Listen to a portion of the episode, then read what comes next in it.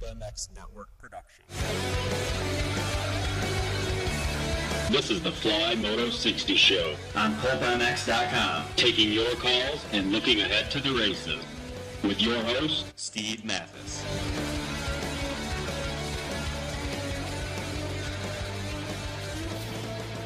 Yeah, welcome to the Fly Racing Moto 60 Show. We appreciate it. This is 1 hour of motocross talk, and we are going to just look ahead to this weekend's race in Muddy Creek, Tennessee, the debut national for the guys at the Muddy Creek. It's a long-time amateur national track.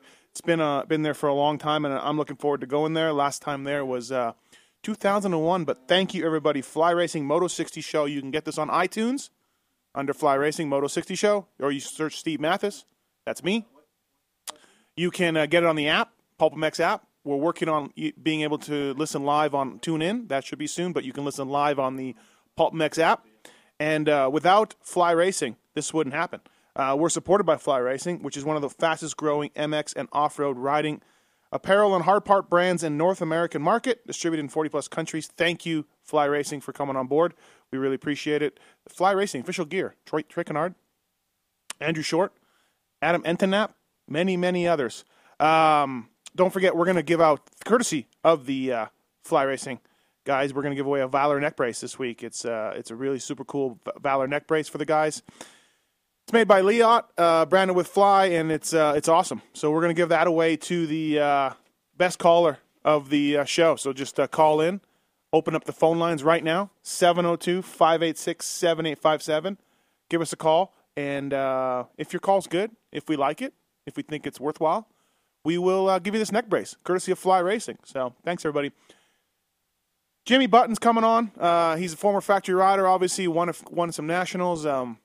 He's now a super agent. He's going to come on. We're going to look ahead to Muddy Creek, and we're also going to look back at what we've been seeing a little bit. Jason Thomas, maybe if we have time, will be squeezed in a little bit. Taking your calls and holding the fort down on the other side of the studio, far away from me, is none other than the Tits legendary Tits. What's up? Hello. Fly Racing Moto 60 Show. Thanks for coming by. You're welcome. Yeah. Nice to see you take your time and your lunch hour to come here. It's a sacrifice, but you know it's a labor of love. Right. Yeah. Fantastic. All right. Don't forget 702-586-7857. Okay. A few things here right off the bat. Looking ahead to Muddy Creek. Who's been there? I've been there in 01. Like I said, a long time ago. If you've been there lately, let us know what you think. Call in and tell us what you think of the track, how it's going to be as a AMA National preview. I think it's going to be good.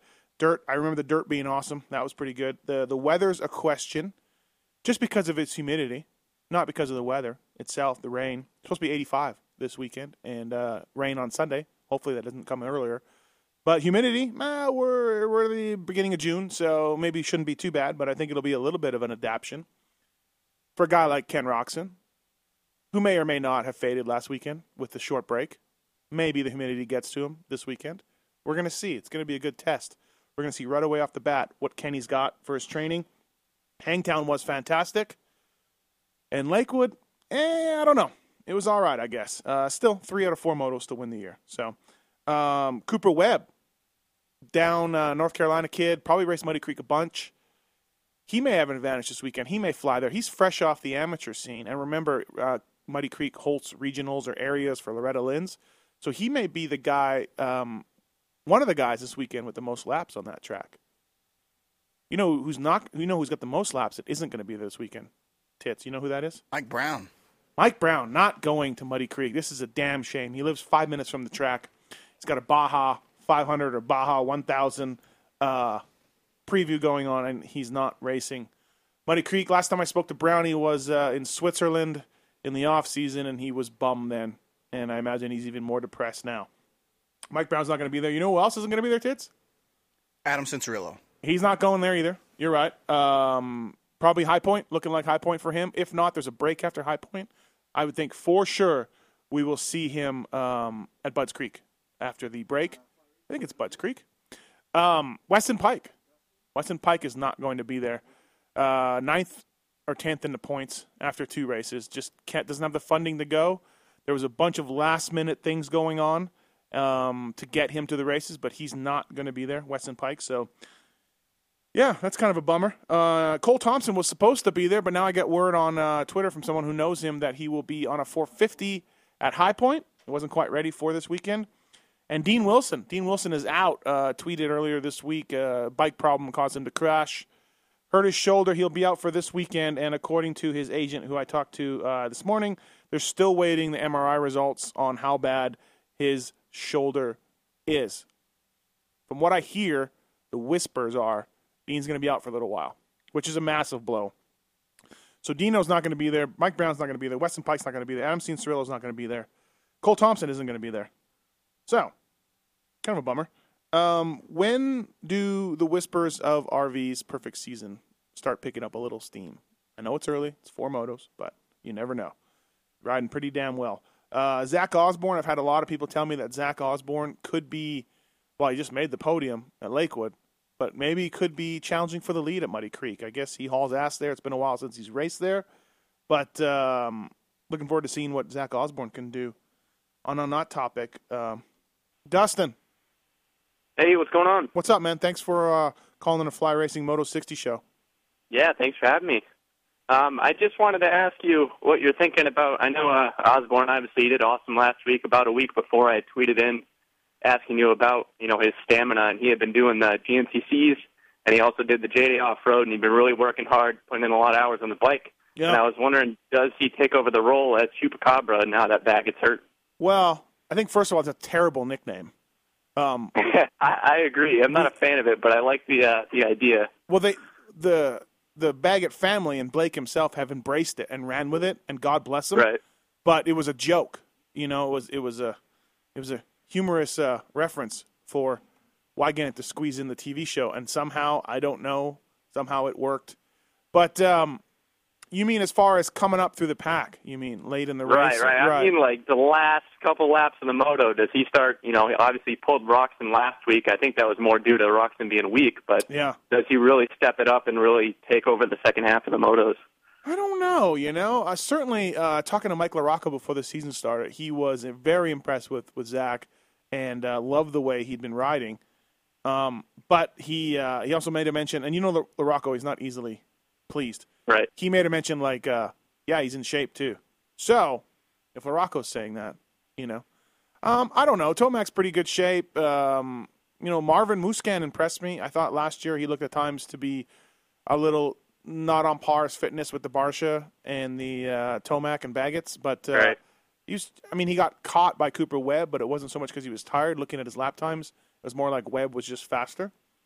Mm-hmm. So I think Marvin's on a better level this year. I wouldn't put Zach right now above those guys in fitness, but he's mm-hmm. close, you know. Yep. So yeah, I think it's close. But we'll see. I mean, I've got people who are telling me he can win at Muddy Creek. Now, The way Tomac and Roczen and Baggett at Hangtown were pretty far in front of him, that would be a big upset for him to win. Right. But I'd say Tomac and Osborne go 1-2. Okay. Tomac being leader. All right. I could see that. I'm interested. You know, it's 85 with some humidity, so let's see where Roczen stands from last year. I thought it was great at Hangtown. I thought last week maybe he hadn't cured his problem, so we'll see. So. All right, Dustin. Thanks, man. All right, well, thanks, man. All right, thank you. 702-586-7857. Give us a call in. Fly Racing Moto 60 show. We're going to have Jimmy Button on here right away. Don't forget, Jimmy Jimmy knows racing. Guy's been around, and now he's an agent, and I think he's Blake Baggett's agent, or he was, and I think he still is. So we're going to ask him about Blake, what Blake's going to do next year. This week, heard Suzuki's talking to him, Factory Suzuki, to be James's teammate, so... Surprise! I didn't think he had to move up yet, but and why move up until you have to, especially if you got a bad wrist and you didn't have a great year, Supercross. Stay down. You can make your money. No need to move up unless you're Pingree or Sipes or Davalos, and it's clearly not working for you. Then it's time to move up if you can. That's my feelings, anyways. Yeah, we'll see. What's that, Tits? I'll say. You think if Davos moved up, he'd have more success? Probably not, but who knows? It ain't working out in the lights class. Yeah, okay. But then again, you know, if you can make money, I guess I can't blame him. But maybe his mentality and his riding style fit a 450 better? I don't know. All right. But at this point, it's not really working in the lights.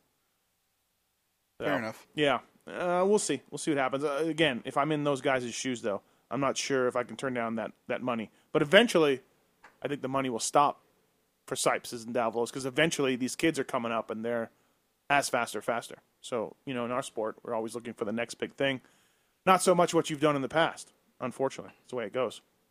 So Cooper Webb, very impressive. Jeremy Martin, very impressive so far for the Star Racing guys. Glad to see their rebounding a little bit. And it's going to be a good summer to see if Webb can back up that podium. He's given some points away, both motos, but at the end of the day, I don't think it really matters too much because whatever he's doing is great. He's not going to win. He's not going to win the title.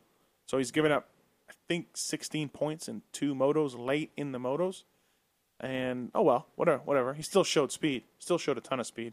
And Jeremy Martin's been pretty good. I know people are getting on me for being critical of Jeremy Martin last year, but I didn't see much last year. His best finish was an 8th. He's now beat that, I think, in 3 out of the 4 motos this year in 2013. So clearly he's done some work and improved on what he was last year. And you can make a case that the class is deeper than it was last year. So you can go either way on that. Thank you, everybody, for listening to the Fly Racing Moto 60 show. It's an hour long. Got Jimmy Button coming up, and we're going to talk a little bit more about Muddy Creek and what's going on. James Stewart this weekend. Actually, let's skip James Stewart. Let's move on to that. I want to talk about the Racer X Chad Reed deal this week. People who don't know, Davey Coombs from Racer X, the head honcho, put on Instagram that it was time for Reed to step up at Lakewood. Or maybe it was from Hangtown, but I think it was from Lakewood, as Reed was jumping over a step up. And Chad, I understand what he was saying. He was not happy on Instagram and ripped into Racer X for doing that. And I understand where, and of course, his sheep fans, and you know, a fan is short for fanatic. So I understand I'm not getting on fans, but any of a fan of Villopoto, Dungy, Reed, Stewart, whatever those guys say, the fans will back up. So it was clearly 80% negative, because Chad thought it was negative. But I really don't believe the intention was that. It was Davey Coombs himself who did that. There's no way Davey would sing. Chad's sick. We all know he's sick. He's struggling. He still doesn't know what's wrong with him. We'll ask Jimmy Button a little bit about that. There's no way Racer X is going to single out a guy that we all know is sick, that we all know is one of the very best racers in the sport. He's a ambassador for the outdoors, along with Villopoto, Dungy, and Stewart. Davey Coombs would never do that. He would never say, it's time... Hey, Reed, we're going to pick on you for your poor results. Really took it the wrong way. What do you guys think? 702-586-7857. Do you think Racer X was wrong about that? Do you think Chad Reed was wrong about that? Or do you just think it was a misunderstanding, which is all I do. I understand that Davey and Chad have talked and smoothed it over, as much as I know anyways. But there was no apology from Chad. Tits, he didn't apologize. Yeah, well. He was harsh. But give us a call. Let us know what you think. 702-586-7857. I'm just glad, Tits, that I wasn't the one who said Chad needs to step it up. Yeah. Because I do run the Twitter on Saturdays for Racer X. Mm-hmm. And this was Instagram, but still, I'm just glad it wasn't me. As Shaggy once said, it wasn't me. Jason, what's up, man? Fly Racing Moto 60 show. What's going on? Hey, not much, Steve. Muddy Creek's going to be the first heater of the year, correct?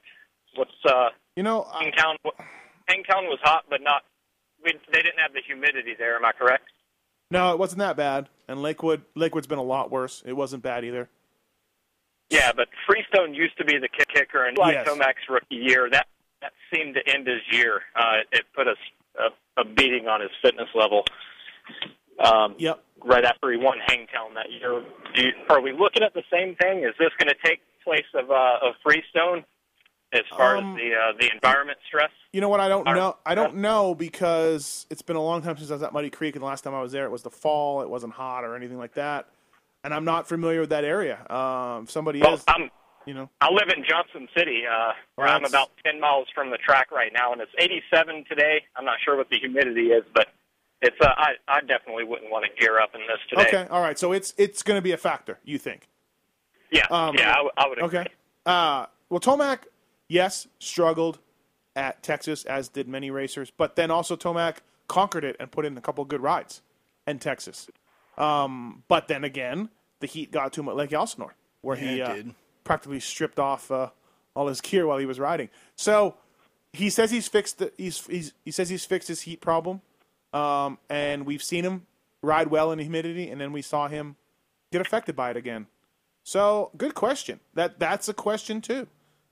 Besides Roczen's fitness, can Tomac do that? So in the 450 class, is it going to separate the riders even more? I mean, right now you've got three riders that are above everyone else, and even they're separated by quite a bit. Yeah, I think we got Villopoto, Dungy, and Stewart. I think we got two riders separated, and then we have three more riders that are a tick off, and they're much better than everybody else. That's what I think. I think Villopoto and Dungy are as strong as ever. There's a slight gap to James Stewart, Trey Kennard, and Justin Barsha. That's what we're seeing right now after four motos, and then I think there's a long gap between the sixth place guy. Okay, so, as long as it doesn't spread the field out anymore, I'm okay with it. Yeah, I don't know. You know what? It's glad you're Johnson City, so you're right there, and it's June, so it's not that early, but you live there, so you say the humidity is going to be a factor. So now we got to add that in and see what Tomac's got. All right. Thanks for the call, man. Yep, no problem. Thanks. All right, thank you. That's Jason wondering about the heat this weekend, and he says he's wondering about the heat this weekend, but he's there. So here's something to think about. Yes. Last year at Freestone, that was when Stewart went 1-1 in front of Dungy, correct? Yes, both motos. And it wasn't after the second moto. Stewart was just hanging out, still in his gear, didn't bother going stripping down. Yeah. Maybe this helps him this weekend. It's going to rain yellow. Maybe it rains yellow. Or maybe it rains yellow. Maybe there's a light sprinkling of yellow, but a little more yellow. A little green front still coming in. Right. No, good point. Stewart did. He went and watched Malcolm in his gear. Just hung out. Boots and pants on. So, that's an interesting deal. Good point, Tits. We'll see what happens. It's going to be interesting. So, the Instagram Chad Reed thing, see what happens with that this weekend. We're stepping up, though, on the Fly Racing Moto 60 show, no doubt about it. Chad, I guess he's going to race this weekend. I haven't heard one way or another. He's finished out of the points in 3 out of 4 motos. So I know our friend JT, says he's got to be there for sponsor obligations and all that and signing autographs, but maybe he shouldn't race. Maybe he should just go there and sign and hang out if that's what his sponsors want, because what he's doing on the track is not only is it not helping him on the track by not scoring any points, he's making himself sicker, no doubt, by wearing himself down with the heat and humidity. So, I mean, if it's me and I'm Chad Reed, maybe I don't race till I figure out what's going on. Maybe I just show up, do all my sponsor obligations, if that's what he has to do, according to JT, but do not race. That's me. I don't know. Finishing out of the points, though, isn't going to help. But what do I know? I don't know much, clearly. But this man does. He's a former factory Yamaha racer, factory Suzuki racer, winner of a national, now turned super agent to the stars, Jimmy Button. Jimmy, what's up, man? What's up, Mathis? Thanks for coming on the Fly Racing Moto 60 show. No, I'm truly honored to be here. Something that we're trying new, something new we're trying, and we're pumped with the response so far. So nice. Well, I see good things about you on Twitter. Oh, really? I think that's sarcastic. No, okay. I like it. Hey, if you got a question for Jimmy Button, call in 702-586-7857. Jimmy, we were just talking about Chad Reed, and obviously you work at the same agency that represents him. You know him well. He's sick. I don't know if he's figured out what's wrong, but he hasn't finished in the points 3 out of 4 motos. Now our friend JT is saying, he kind of has to be at the races for sponsors, but sweet Jesus, this isn't helping him. This is terrible. Yeah, I mean, I'll just make sure I put it out there. I don't handle any of Chad's day-to-day stuff. Steve handles all that, and I'm pretty removed from what's going on with his day-to-day life and how he's feeling and the issues that he's under right now. So just make sure I clarify that and put that out there right now, because I don't want people to think that I'm covering up some story, or God only knows. Everyone, right. Or everyone thinks they're a friggin' spy in the behind a keyboard. So I'll just put that out there. But no, I mean it's. I mean it doesn't matter if it's Chad or anybody. The situation he's in is horrible. I don't know what. I understand he's got some sort of an illness or some sort of viral or some sort of infliction of some sort. I don't know. Again, I don't even know what it is, so I can't even speak about it. But whoever that would happen for. I mean, and it sounds a little bit like Adam had some sort of a similar thing as well that kept him down. And I know. Chad does have sponsor obligations to Mophie or to Discount Tire or Honda or Shift or whoever it may be. I know he needs to be there in Monster and whatnot, but I mean it's a bad situation when you're a rider of his caliber that has won. I don't even know how many races he's won and podiums and championships and everything else to run around.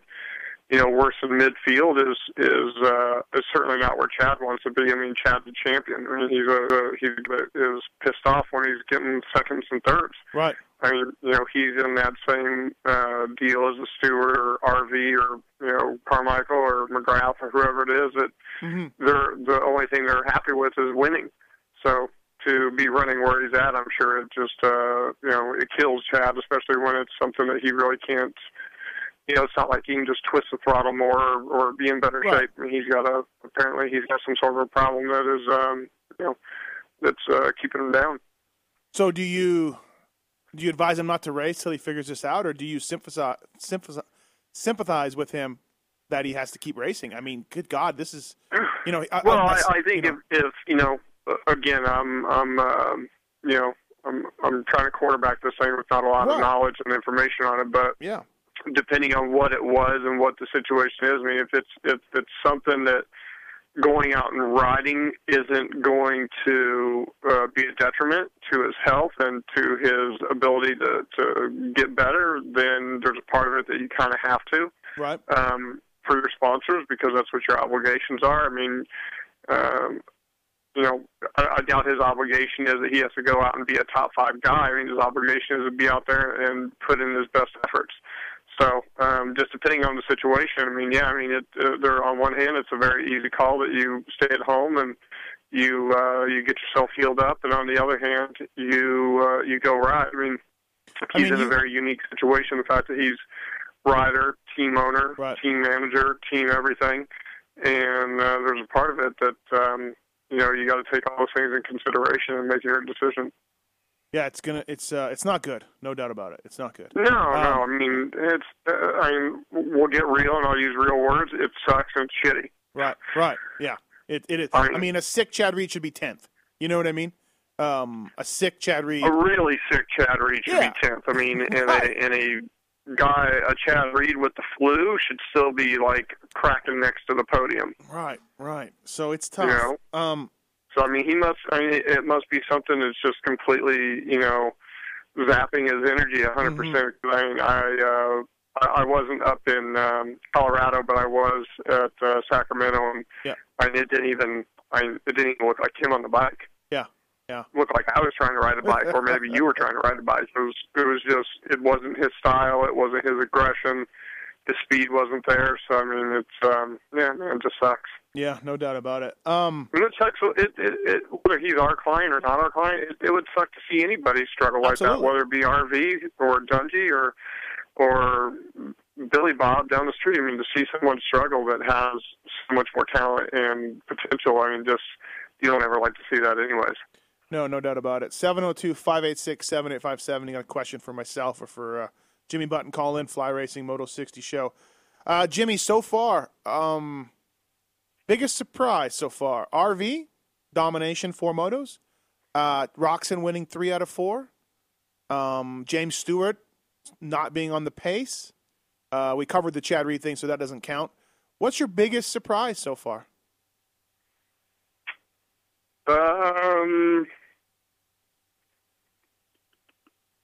Wow. Yeah. What do you think? It's tough. Yeah. Well, I mean, you can break him down a little bit. RV shouldn't really surprise anybody because he's gnarly. But that good? He's that good? And he's, dude, do you see how many Supercross races he won? Yes, 10 of them. Have you seen how many outdoor championships he's won that he's raced? All of them. Yeah, the 5? Yeah. 4? He's won them all. Right. Every series, I mean, like, you know, the 450 series that he started in a couple of years ago, the first round was at Glen Helen. Yeah. He destroyed him, and then he didn't race the second round at Sacramento because of the knee. I mean, none of that should really be a surprise. Kenny, not much of a surprise. I mean, the guy's world champion, and he just won a Supercross title. He clearly was a guy that could start up front and lead a bunch of laps last year and just didn't really close the deal because, you know, maybe because he didn't know the tracks that well or just was getting used to that type of pace. Now he's got a year under his belt and a little bit more experience, so not really a big surprise there. I mean, I guess for me, if I'm going to throw a surprise out of the first four motos, I'd say Cooper Webb at first moto at Colorado getting the third. Right.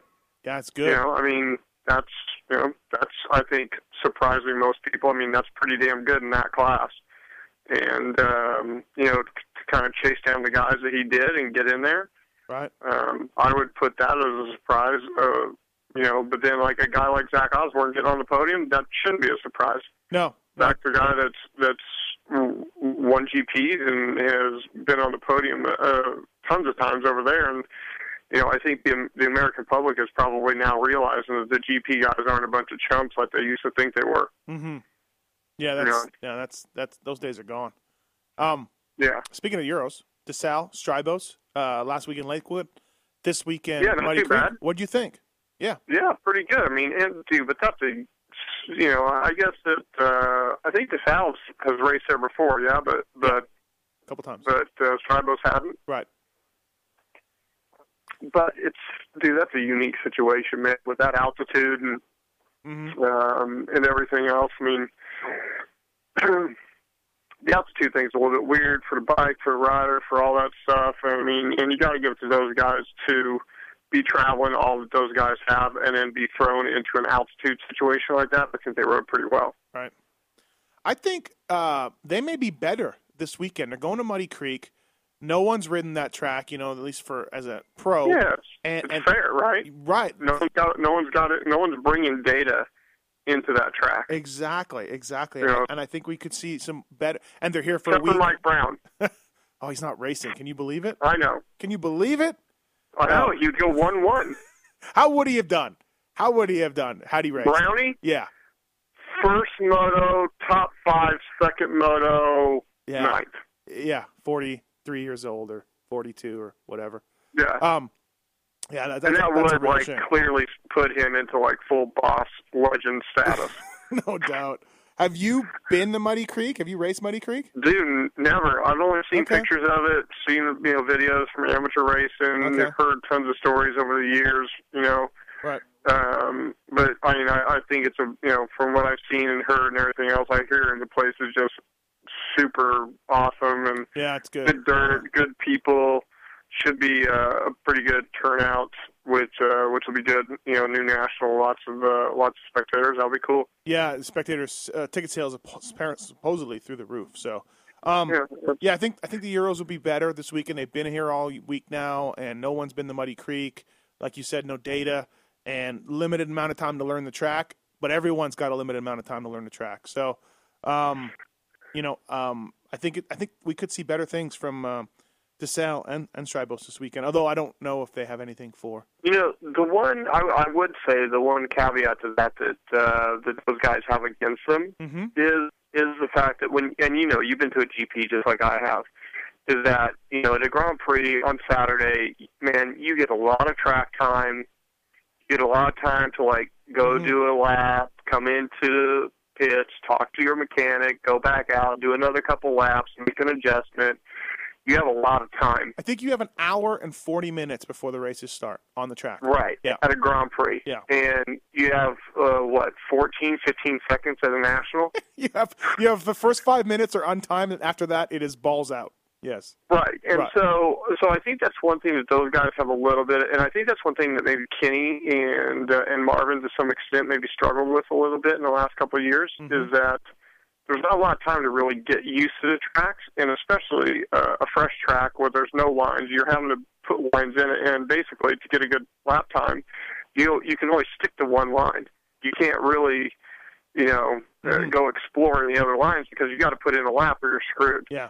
So I think that's still one thing that maybe the American guys will have a little bit of an advantage on those guys over the weekend, but in general, I don't think that'll matter too much once the races start. Yeah, and also, too, the first practices are almost, for 90% of the guys, the first practices are the ones that get you your gate pick, the ones that qualify right. you because of the track yeah. getting rougher and changing for the second practice.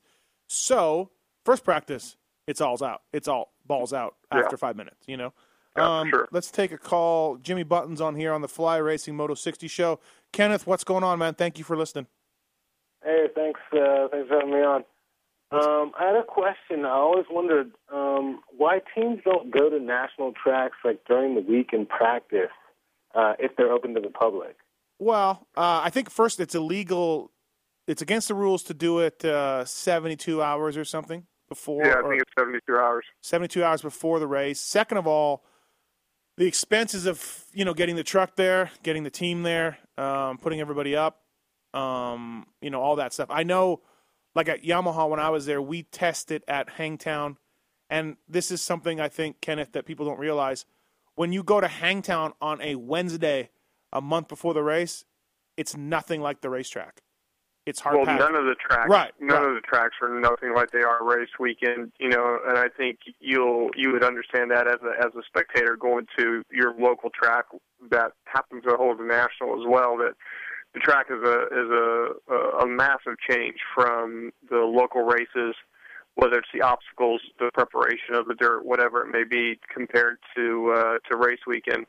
And sometimes, I know that back in the day we had ridden on some tracks the weekend before the race or whatever. If we had a off weekend, for me, especially when I was a rookie, and you go do that, you think you have the track dialed in, then you show up at the race weekend, the track's completely different, it's run a little bit different, the obstacles yeah. are different, the dirt's been prepared 100% different, and, and then you find yourself a little bit chasing your tail because you've then set your bike up for a track that you think is going to be one way, and then you show up on a race weekend, it's another way, so...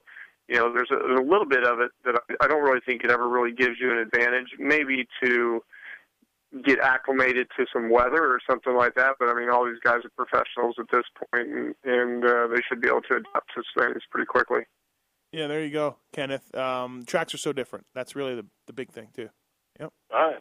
Thank you. Hey, do you ride, Kenneth? No, I don't. Okay. I ride a street bike. Does that count? No, it doesn't. You're out. Thanks. See ya. Right.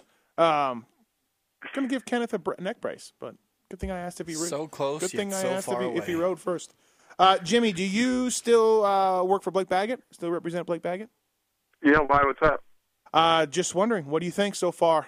Lakewood, Hangtown, I thought he was great. Lakewood, not so great. How's the wrist? He, afterwards, he didn't make any excuses. He didn't blame it on that. But what's your take on Blake Baggett's season so far? Yeah, it's tough, man. If you kind of look at the box score for him over the last 12 months. He really hasn't, until Sacramento, he hadn't raced since the second moto of the Nations. Yeah. When it comes down to it, he got hurt in the first corner at Anaheim 1. He rode out the rest of the laps, but, for all intents and purposes, he hadn't raced. That's a long period of time with no racing under your belt, and then to also have two separate wrist injuries, one left wrist, one right wrist, mm-hmm. over the course of that same period of time, it's tough. I would say that, given all those situations, I think he did a hell of a job at Sacramento, and from the looks of things, he couldn't find a lot of mojo at Colorado, yeah. and I think I wasn't there, but in watching all the videos and seeing on TV, that track looked brutal. Yeah, it was. And to have a track with the type of elevation changes that thing does. And, you know, coming down into those corners with all the braking bumps and everything else with a bad wrist and one that doesn't move like it should, mm-hmm. I mean, I can't imagine how difficult it must be for him to actually have any control of the bike and to be able to attack the way that Blake does. Man, I don't think that anybody will deny that from a just pure attacking standpoint that there's not many guys that can go out there and do what he does. And, you know, it's you know, I'd say it's kind of sad in a way because I think that the speed that he showed at Sacramento, if he was 100%, you know, and this is nothing against Kenny or mm-hmm. against Eli, but if Blake would have been 100%, dude, he would have walked away with that race. Mm-hmm. So you like, just expect him to get better. He's just going to get better. Yeah, but, you know, it's again, I mean, his wrist is messed up. That's pretty clear, and, you know, it's going to need some time to get to 100%, which, you know, time's the devil, you know, in racing. Yeah. Right, you know, because you don't have a lot of time to do anything. So it's a tough deal. I mean, it's, you know, he's a championship guy, and he's going to give it everything he's got, you know, and I'm sure that we'll start to see more flashes of him, whatever, you know, and I hope that, you know, he can get some more movement in that wrist where he can go ride the bike like what he's capable of. Mm-hmm. You know, again, I mean, it's not to the degree of the situation with Chad, but it, you know, just him not be able to ride the bike like we're used to seeing him ride. Yeah. It sucks for the fans, too. You know, not only does it suck for Blake because he wants to be out there winning races and everything like that, but, you know, it's just, you know, it's tough, man. Right? This sport, all these sports that, you know, certainly that we're all involved in. I mean, injuries are part of it. It's unfortunate. And, you know, it's unfortunately sometimes the way that it goes. Yeah, absolutely. I'm taking it that, you know, by what you're saying, reading between the lines a little bit, his wrist is still a problem and it will get better. And hopefully, he's, you know, he had to have a couple operations on the thing, and he's wearing wrist braces. And props to him, though. Props to him. He Wygant said, "Hey, is your wrist a problem?" No. He's like, I got no excuses. You know what I mean? A lot of guys would take it; they'd lean on that wrist, you know. But championship guys don't, though. Right. You know, they take it on the chin and man up and go do their job. Hey, I heard from a really good source. You guys, Suzuki, Factory Yoshima Suzuki, one of the guys sniffing around Blake Baggett for next year for a 450 ride. And, of course, as you're an agent, you know, I'm sure you have a lot of lines out there casting a wide net to see what Blake's going to go. But can you tell us, is the plan to go 450s next year? Because I don't believe he has to. But is that the plan? Is that what you guys want to do? Yeah, I mean, I'm going to say no comment on that. I mean, he is White's eligible, so I'll just say no comment on that. And check mark, move to the next question. Okay. So the plan is to just, well, can you tell us where he wants to ride or no? I'll just say no comment on the whole thing. Okay. There's a lot of stuff we can talk about. We got phone calls for you. Let's go. Jared, what's up, man? You got a question for the great Washougal winning national, Jimmy Button? Yeah, well, I kind of just got an all-around. I just wanted to get your guys' opinion on it. I wanted to know, do you guys think that RV can keep up this domination? Like, you guys, I believe Leach made a comment yesterday that when he has to go to that next level, he goes to that next level. But do you think he can do that the whole entire season mistake-free without... Because we've already seen him make a couple mistakes here and there. He jumped off the track at Lakewood. Do you think that when he has to do that, it might bite him, or do you think that he could do that the whole entire season? What do you think, Jimmy? Well, is the question I'm going to read between the lines here. Is the question that you really have is he going to go 24-0?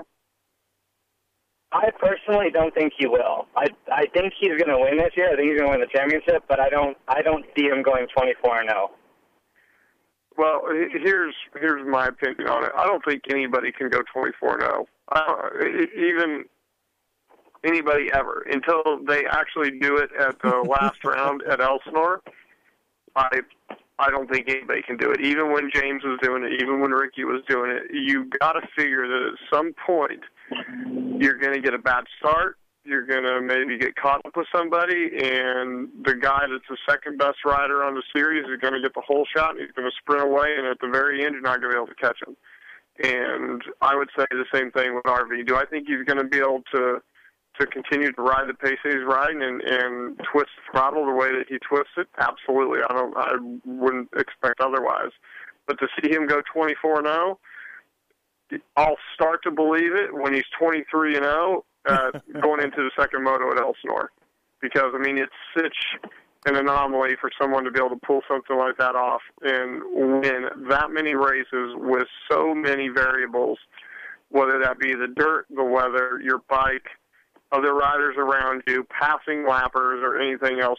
So many things that go into having a perfect season. And it's no wonder that there's only ever been two guys that have ever done it. So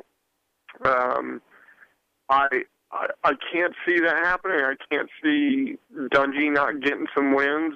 Quite honestly, I can't see Stewart, finding his mojo a little bit and maybe cracking a win or something. But, could it happen?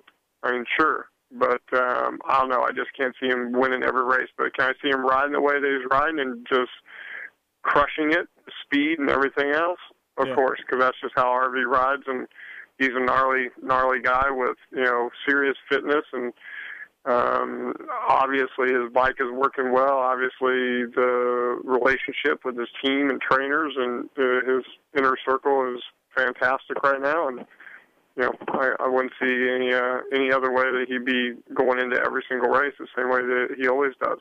All right, Jared? Yeah. Hey, Jared, what about you? Do you agree with that or what? Yeah, he looks really good. He like I've said before, he reminds me of Ricky Carmichael, where the aggression is just there, and even when he goes off the track, even when he makes a mistake, he just pins it, keeps it going. It's been a long time since we saw that. We saw it with the number 4. Reminds me a lot of that. It's like his bike has another gear. It's just like, even though he's pinned, he can still make that thing go faster, which is just incredible. I would just hate for when he has to do that for something to happen and then he's out for it, because he is incredibly exciting to watch ride. Yeah, absolutely. Those guys can only ride one speed, though. Guys like RV, RC, they're not going to back it down. They are what they are, the way they're riding. So, hey, Jared, do you want to win a free neck brace from Fly Racing? Heck yeah. All right, you win, bro. Good call. Valor, neck brace. Sponsors of Fly Racing, courtesy of Fly Racing. They're one of the fastest-growing MX and off-road riding apparels and hard part brands. Stay on Fly Racing USA. Stay on hold. Jared, you win the neck brace. Thanks very much, man. All right, thank you. Thanks to Fly Racing. Button, you're probably not going to want to answer this, but Joe, what's your question for Jimmy Button? Hey, Button, I just called to see if you had any stories from your Lake Havasu days that you wanted to share. Those are permanently on lockdown, probably. Everyone's married. Everyone's got kids. I do have a good one, actually. Okay. I do actually. It's a funny one. Okay. It's a funny one. It's not one of the others that are deemed classified. So, this is probably, let's go back to like 93 or 94 days. This is back before the big boats at Havasu. This is all when everyone had like little, 18, 19-foot little, basically like, little eliminator boats and whatnot. And we were actually staying at Havasu Palms, which, if you know, Havasu is just down the, just kind of down the river a little bit. And we were going up to, London Bridge for the evening to indulge in some of the after hours spectacularness. Right. And I don't know, I guess we probably, it was probably 8 or 9 o'clock or whatnot. We got, to within half a mile or so, and we ran out of gas. So, you can see like 4 or 5 guys in a boat with paddles. Yeah, dressed up to go out for the evening and hopefully meet some pretty girls, paddling all the way up to London Bridge. No one had enough money for gas. Everyone was pretty broke those days. No, we had plenty of money. Right, we were just too occupied with everything else to actually look at the gas gauge. Yeah, that's funny. Oh man. So. All right. Yeah. Thanks. But Havasu was a good time, and the one thing that was cool about when we were racing and everything is that you know, myself, Jeremy, Fro, Rhino, you know, Factory Phil, Budman, a bunch of people. You know, we race each other pretty hard on the weekends.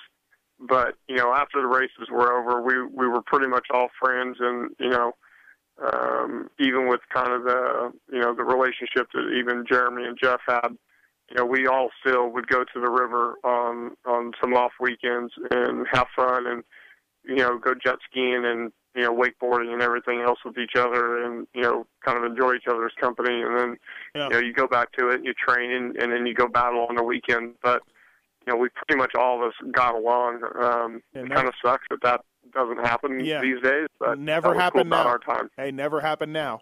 No way. No, sir. Yeah, you're right. That's a good time. Thanks, Joe. Yeah, hey, I got a follow-up question, actually, too, if it's all right. Yep, quickly. Hey, what if social media was prevalent back in those days? Oh, jeez. If social media was prevalent back like it is now, none of the stories that are these stories that people always talk about would have ever happened. Exactly. We couldn't have done what we did. Right. There's no way. Yeah. People with camera phones. Snap. Hey, look at MC and Button and their hijinks. Snap camera phone. Right. No. All right. Thanks, Joe. You're welcome. All right. Hey, what'd you make of Chad Reed and Racer X Instagram gate? Did you happen to notice that? Yeah, I saw it.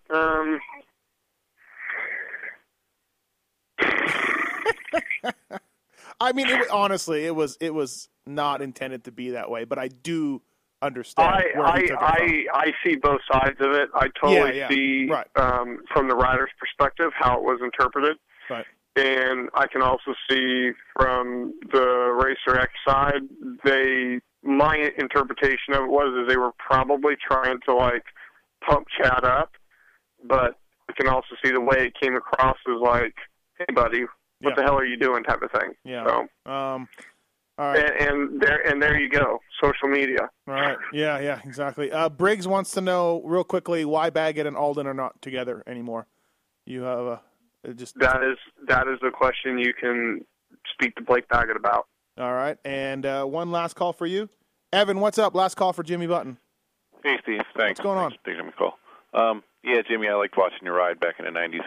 I like guys that are tall and kind of tall, like you and DV and those guys. You know. I'm kind of a tall guy myself, but I remember I watched some Bercy Supercross from the '90s online a little while back, and the announcer was calling you Snapper Button. I thought that was a pretty good nickname. But to be fair to Jimmy, he looked a lot better than DV did riding on a bike. They were both tall, but DV somehow did not. You know, I mean, won a lot of races, went damn fast, but yeah, he had a unique style. Jimmy's style looked somewhat human. Yeah. Oh, well, I appreciate that. Yeah, no problems. All right, Evan, what's up? My question was, were you in the agent, working as an agent before the economy went downhill or after that you started? Yeah, so I started my agency in 2001. Okay, all right. Yeah. How much of a hit did some of the, I know there was a lot of guys that there were no rides there for, after the next year or so, after everything went downhill, but how much of a hit did like the top guys that were going to get a ride? You know they're going to get a ride. It was just how much money they were going to get. How much of a hit did some of those guys take from in those few years? Well, okay. So the interesting thing about that is that the very top guys. I mean, the elite. We're talking. So back then it would be Chad. James, I guess. Chad, kind of RV a little bit because he was like the top lights guy at the time. Stewie, maybe Kevin was in that kind of realm or whatever. But the very, very top guys didn't really get affected at all. I mean, okay, we're talking if they're making a few million, they maybe got dinged $100,000 here or $100,000 there, which in the big scheme of things is, you know, probably less than like a 4% ding, 5% ding of what they were making. So not a big deal there. But what it really hurt was the middle class guys. You know, we're talking about the guys that could let's call them, they could win a light supercross race. They could make some, potentially make some podiums outdoors, but they were kind of a third to sixth place guy or third to seventh place guy generally most of the time, which they would make, you know, they would make good money, not great money, but they would make pretty respectable money. Those are the guys that are really hurt, you know, and those guys would go from, you know, let's say that they're, kind of all-in salary was somewhere in the maybe 400 to 600 range, you know, went down to probably anywhere from like 150 to 300. So those guys took maybe a 50% or 60% cut in pay, and quite honestly, it hasn't come up much since then. You know, I think a lot of the companies are, you know, in my opinion, are still playing the poor card, even though the economy is better. People are buying bikes, people are buying gear, etc. I think a lot of people are still hanging their hat on that. To my dismay, of course, but that's the game, and you know it's going to take a long time to get back up to those. To those heydays that, you know, I don't think they're going to be here anytime soon, that's for sure. But, and they've been creeping up a little bit, but it's still, you know, it's still not where it was, that's for sure. All right. Thanks, Evan. No problem. Thanks, guys. Jimmy, thank you for coming on the show. Great answers. Yeah. Appreciate it. Thanks for having me. I always get a little long-winded when it comes to these types of Yeah, you know what? You're long-winded sometimes, but then other times, like when it comes to what Blake's doing and what Alden's training him, you're very short-winded. Very short-winded. That's okay, though. Hey, whatever. We appreciate whatever you can give us on any information. Thank you. Are you going this weekend? I am not. We're pretty busy with some stuff that just requires our attention directly. And what national will we see at next? Do you know yet? I don't know. Okay. I don't know, man. I'm trying to figure out my schedule. I love the nationals, that's for sure, and you know, want to get to as many as I can. Last year I got to go to like 3/4 of them, which is awesome. But you know, hopefully I'll get to go to Red Bud, which is one of my favorites. And I really wanted to go this weekend just because I wanted to see the place. But you know, hopefully we'll be able to get there next year. Right on. Thank you, Jimmy Button, for coming on the Fly Racing Moto 60 show. Appreciate it. Take care. Glad to be on, and take care, everyone. All right. See you. All right. See you. That's Jimmy Button, everybody. Tits, not too optimistic on Baggett's wrist. Generally, agents, usually people are in the riders' entourages are very optimistic. Very optimistic. Yeah. Everybody's happy. Everybody's excited. I didn't get that from him. So maybe there's something going on a little more than what we know. Neil. Hey, Mathis. My question was about the experience for light or guys that are in lights class, kind of like a Cole Seeley staying down another year just to win a championship. He's won races, but in the long run, will that actually help him in the 450s? Because I can't think of really anybody, at least it comes to my mind, that it's actually helped when they stayed down a few extra years. Well, if you win the title and it's a contract year, it always helps you. Always allows you to cash in. You know, aside from that, in 450, yeah. Turnout and actual 450 result. No, it doesn't. Doesn't really indicate one way or another whether you're going to be a great 450 rider or not. So. Yeah, because I feel like a lot of people use the excuse that it's an experience thing to state they would need more experience. Like in Blake Baggett's case, I completely understand because he's barely ridden any Supercross in the last 2 years. Yeah, Baggett should stay down. Jimmy didn't say much about it, but I know he's talking. I know Suzuki's interested, but there's no doubt he should stay down. That just seems crazy to me to go up right now. I agree. All right, man, we got to run. Thanks, Neil. All right, thanks. All right, bye. See ya. Last phone call, Eric. What's going on? Hey, man. Well, clearly Dungy's been beaten outright by Villopoto. Do you think that if he wanted to actually beat him straight up, he would have to show that Southwick speed that he did 2 years ago when he started lap behind everybody? Right. That's actually win a championship. It was a straight-up battle the whole year. Yeah. He needs more speed. That's what he's missing. Absolutely. He's in shape. There's no doubt about it. It's speed. 2 years ago, that Southwick, I think that might be the best I've ever seen him ride, the 450, the fastest he's been. Yeah, I would think so. Yeah, he needs more speed. He, like I said, he's in shape. He's just he's tick off an RV, and that's what he needs, man. Thank you. All right, Eric. I would agree with that. This has been it, the Fly Racing Moto 60 show. We appreciate you guys listening. God, Colt's good. Colt's underrated, Tits. Underrated. Yeah? Yeah, sure. Sad that you don't like this stuff. No. Hey, Pulp fans, Fly Racing's all about sharing and caring with their fans, and as a result, they created the Fly Wall, a fun way for you to share your photos on the Fly Racing website.